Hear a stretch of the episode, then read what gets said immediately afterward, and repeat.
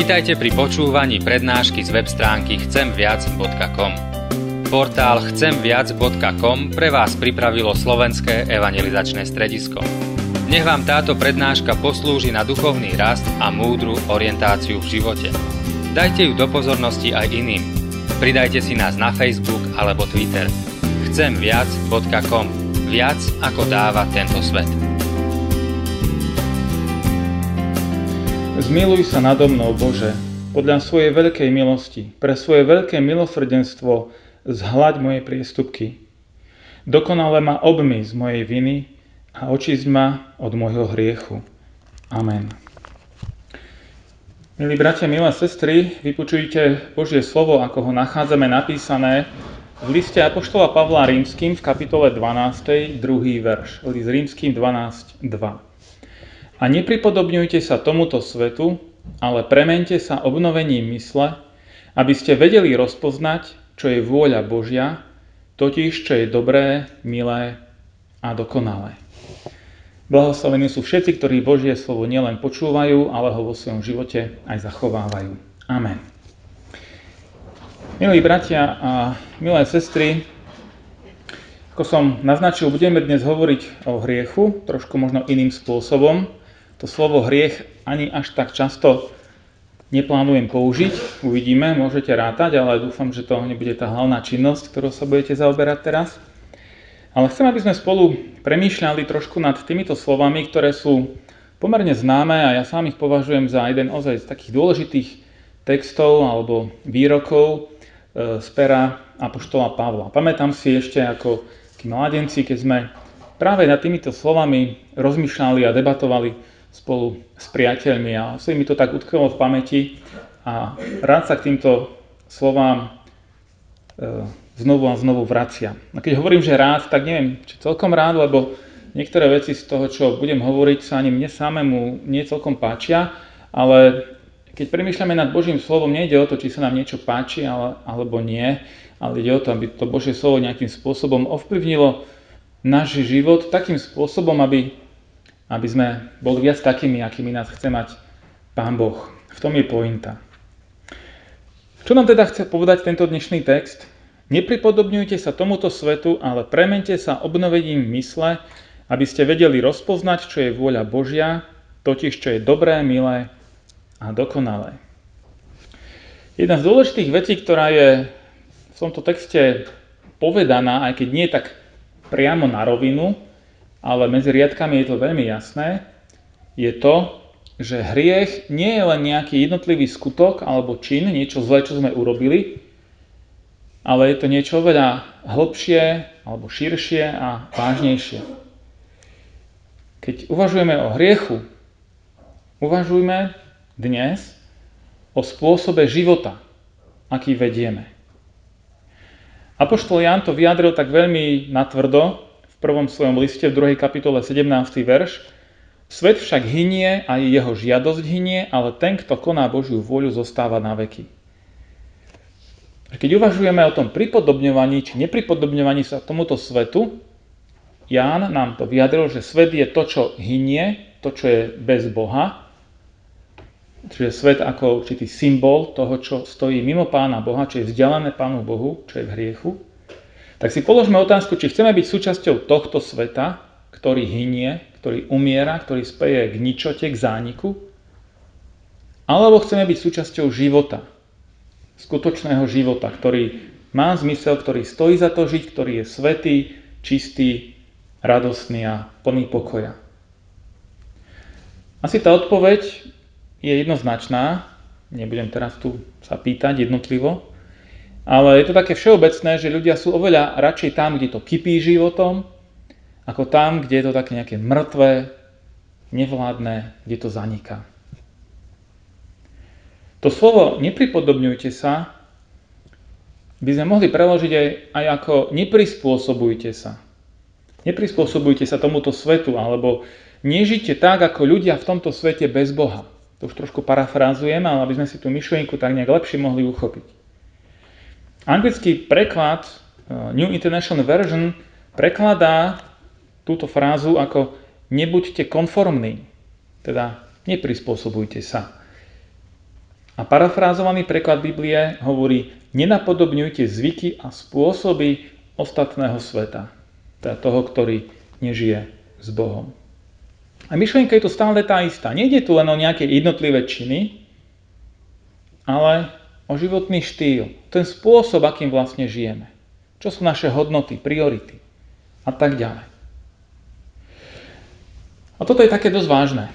Lebo pokiaľ niekto by kritizoval náš život alebo poukázal, že no toto si spravil zle, tak možno prvá reakcia je, že sa budeme brániť, nejak obhajovať, ale pokiaľ ide len o nejakú jednotlivú vec, tak, tak možno aj povieme, no dobre, máš pravdu, tu som pochybil. Ale ak by niekto chcel poukázať, že ty žiješ zlým životným štýlom, zlým spôsobom života, no tak toto je oveľa vážnejšie obvinenie. Pretože toto už ohrozuje našu integritu, to, ako vnímame sami seba, aké sú naše hodnoty, naše, naše priority. Pokiaľ niekto kritizuje len nejakú tú jednotlivú vec, tak povie, no dobre, toto je zlé, ale inak som v pohode. Ale ak je zlý, hriešný môj životný štýl, môj spôsob života, no tak to je vážny problém, to je vážna vec. To potom už vôbec nie som v pohode.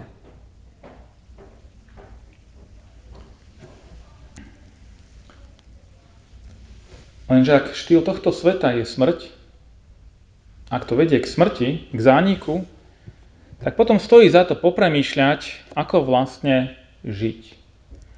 Ako žiť tak, aby to bol život nielen teraz, ale aj na konci, aby bol život a nie nejaká márnosť alebo smrť. Sú ľudia, ktorí sa už tak nejak nasítili životom, či takým, či onakým spôsobom, ktorí si kladú otázku, či naozaj nejde o niečo viac v tomto živote, ako len nejak zo dňa na deň možno prežívať. Ako sa nejak zabezpečiť, ako, ako mať pohodlný život. Ale pokiaľ sme uzavretí len v tom svojom vlastnom svete a sme spokojní sami so sebou, nič nás nevyrušuje alebo nedovolíme, aby nás niečo vyrušovalo, tak potom ani nie sme schopní vidieť, že je niekde nejaký problém. Ale Božie slovo je to, ktoré nás vyrušuje. Keď otvoríme Bibliu a čítame, tak je to nebezpečné, lebo nás to môže vyrušiť z nášho zabehaného spôsobu. A podobne aj keď, keď počúvame nejaký výklad, zväzť Božieho slova. Veľmi premýšľam, nielen teraz, ale teraz možno taký impuls nový som získal v stredu, keď, keď e, som bol na tej prezentácii o živote v Tanzánii, ako tam žijú kresťania v tej jednej z najchudobnejších oblastí. A niekto sa možno spýta, že aký význam má tam robiť misiu. Tak pre mňa to má ten význam, a teraz budem hovoriť trošku tak sebecky, nebudem hovoriť o tom, aký to má význam pre tých ľudí tam, ale pre mňa to má ten význam, že mňa samého to mení a upozorňuje na niektoré veci. Keď som s niečím nespokojný, keď som sklamaný a podobne, tak si uvedomím, nielen tak nejak abstraktne, že deti v Afrike, hej, ako sa majú ťažko, ale konkrétnych ľudí, ktorých už trošku poznám, s ktorými sme v kontakte, v komunikácii a si uvedomím, že na čo sa to ja vlastne stiažujem. A tí, ktorí tam boli, tak hovoria, že ťažko sa pozerať rovnakými očami na, na život, na náš život, keď človek bol konfrontovaný úplne s iným spôsobom života. Hmm. Napriek mnohej chudobe, ktorá tam je, je tam aj veľa nádeje, napriek biede je tam veľa radosti a vďačnosti. Včera som dostal e-mail od tamojšieho riaditeľa školy, Paula Bura, kde nám ďakoval za finančnú pomoc, ktorá teda hovoril o tom, ako je to pre nich veľmi významné, ako im to pomáha. A poslal mi potom aj e-mail s fotkami a stručným komentárom ďalších mladých ľudí, ktorí by potrebovali podporu v štúdiu, lebo nemajú si ho ako zafinancovať. A keď som čítal pod tými fotkami jednou, dvomi vetami príbeh, meno, vek, a jedna veta, dve vety. Tak som sa nemohol ubrániť dojatiu, že tých našich pár eur, a možno to nie je celkom pár, ale, ale v porovnaní s, s tým, čo je to pre nás a čo je to pre nich, je to pár eur, ako významne to môže meniť život konkrétnych jednotlivých ľudí. Títo ľudia si to vážia. Sirota, dieťa alkoholika, dieťa, kde sa rodičia nestarajú, ani opatrovníci sa nestarajú, alebo kde je rodina veľmi chudobná a tak ďalej. A títo mladí ľudia, niektorí majú 15, niektorí 20 rokov, Majú veľké plány do života, stať sa učiteľom, zdravotnou sestrou, lekárom, právnikom. Ale bez toho štúdia sú uviaznutí tam v tej biede. Ale oni sa s tým neuspokojujú a túžia po zmene, lebo si uvedomujú svoju biedu. A pre mňa je to taký obraz, zase trošku to pripodobním k nášmu životu, že my si jednak neuvedomujeme mnohé bohatstvo, ktoré máme a ktoré berieme ako samozrejme, ale možno čo ešte vážnejší problém, že si neuvedomujeme svoju duchovnú biedu, v ktorej žijeme. Možno niekto povie, na čo posílať peniaze do ďalekej Afriky, keď tu na Slovensku je dosť biedy. A ja na to odpoviem, a teraz prepáčte, ak budem trošku taký veľmi tvrdý, že, alebo surový, no dobré, a koľkým cigánom pomáhaš? Koľkým bezdomovcom pomáhaš?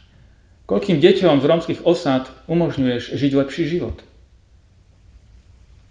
Nekritizuj, ak sám nepomáhaš tu, tak nekritizuj, ak niekto, pomáha niekde ďalej. Ja poznám ľudí, ak chcete adresy, môžem vám dať, môžete pomáhať aj tu na Slovensku. Poznám ľudí, ktorí pomáhajú aj tým najbiednejším, aj tu na Slovensku. Výhovorka tu nie je. Ale nechcem hovoriť teraz o charite, ale chcem sa vrátiť k tej pôvodnej myšlienke, že ako rozmýšľame o živote, akým spôsobom života žijeme. Božie slovo nás vyzýva, premente sa obnovením mysle. Potrebujeme zmenu, aby sme mohli vidieť svoju biedu.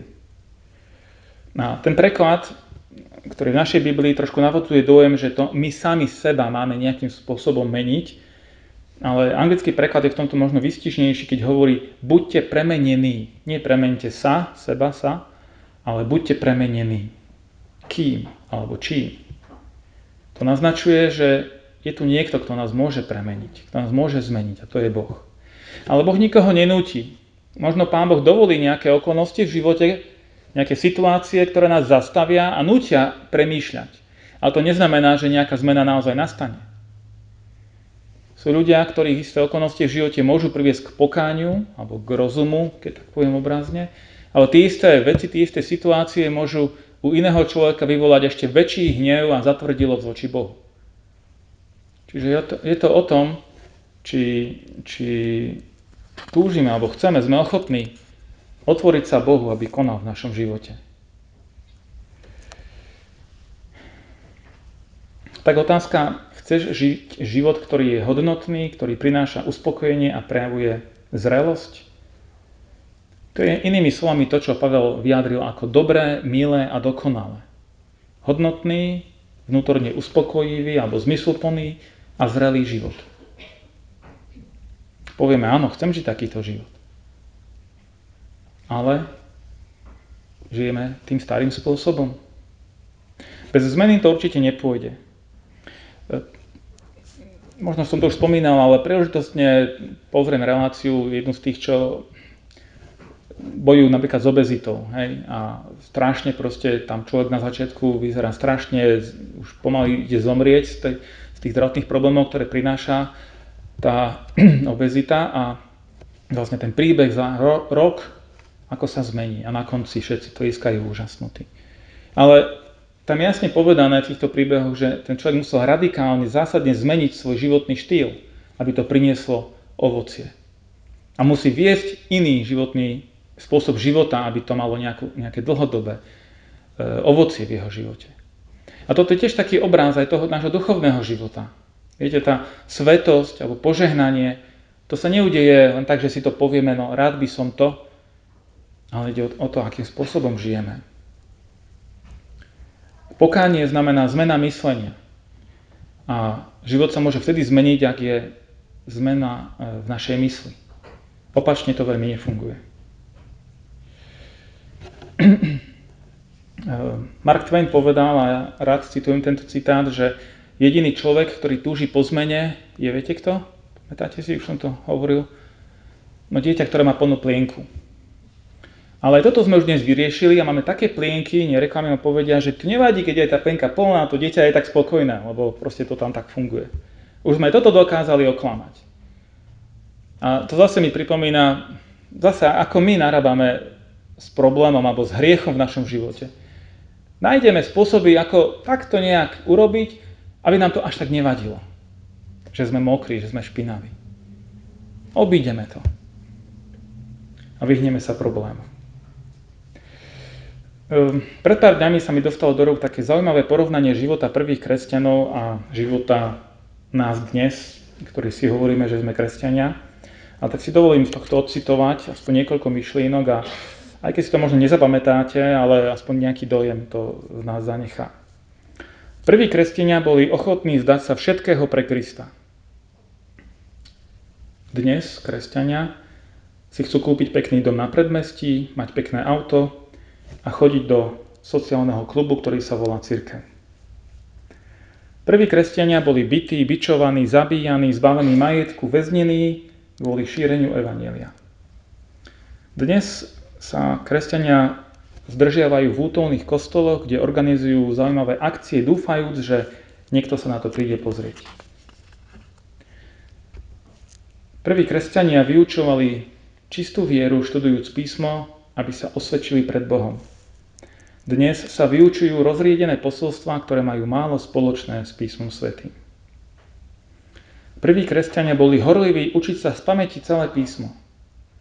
Dnes veriaci vedia z pamäti maximálne pár svojich obľúbených veršíkov. Prví kresťania boli ochotní znášať kríž, dnes nie sú ochotní urobiť čokoľvek. Kedy si boli svetlom pre svet, žili oddelený život, ktorý bol príkladom pre druhých. Dnes chcú zapadnúť a robiť všetko tak, ako aj ostatní ľudia. Prví kresťania žili život, ktorý bol o druhých. Dnes je to len o mne, o mne a zase len o mne. Prví kresťania mali rídzu lásku voči druhým, dnes predvádzame falošné divadlo. Boli transformovaní na nové stvorenie, dnes nechcú zmenu, len voľný lístok v stupenku do neba.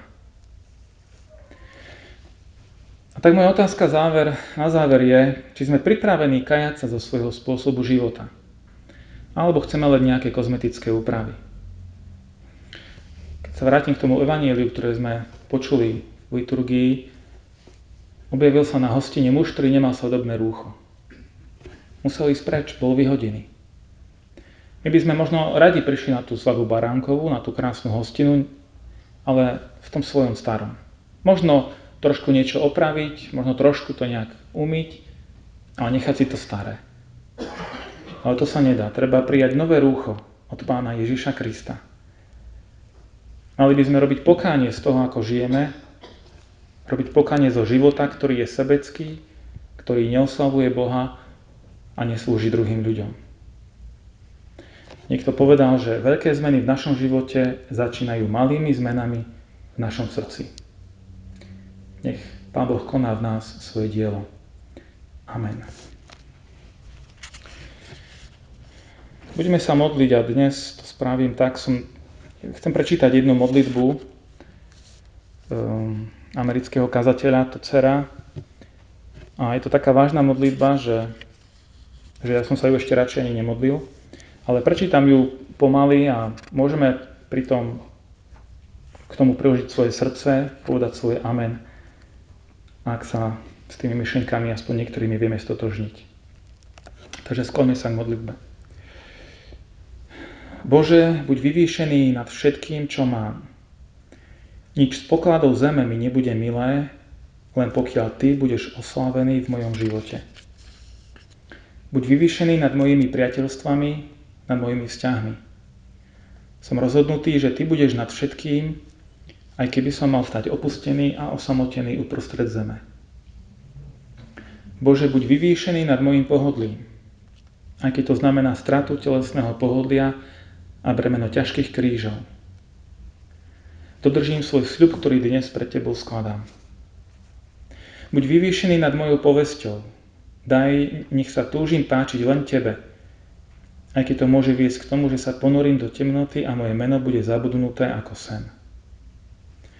Pozdvihni sa, Pane, na svoje miesto cti, ktoré Ti náleží nad mojimi ambíciami, nad mojou rodinou, mojim zdravím a nad samotným mojim životom. Nech sa ja umenšujem, aby si Ty mohol rásť. Nech klesám, aby si Ty mohol stúpať. Chcem naďalej niesť Teba tak, ako Teba vnášal do Jeruzalema na svojom chrbte pokorný malý oslík. a nech počujem, ako na teba kričia deti Hosana Bohu na výsostiach. Amen.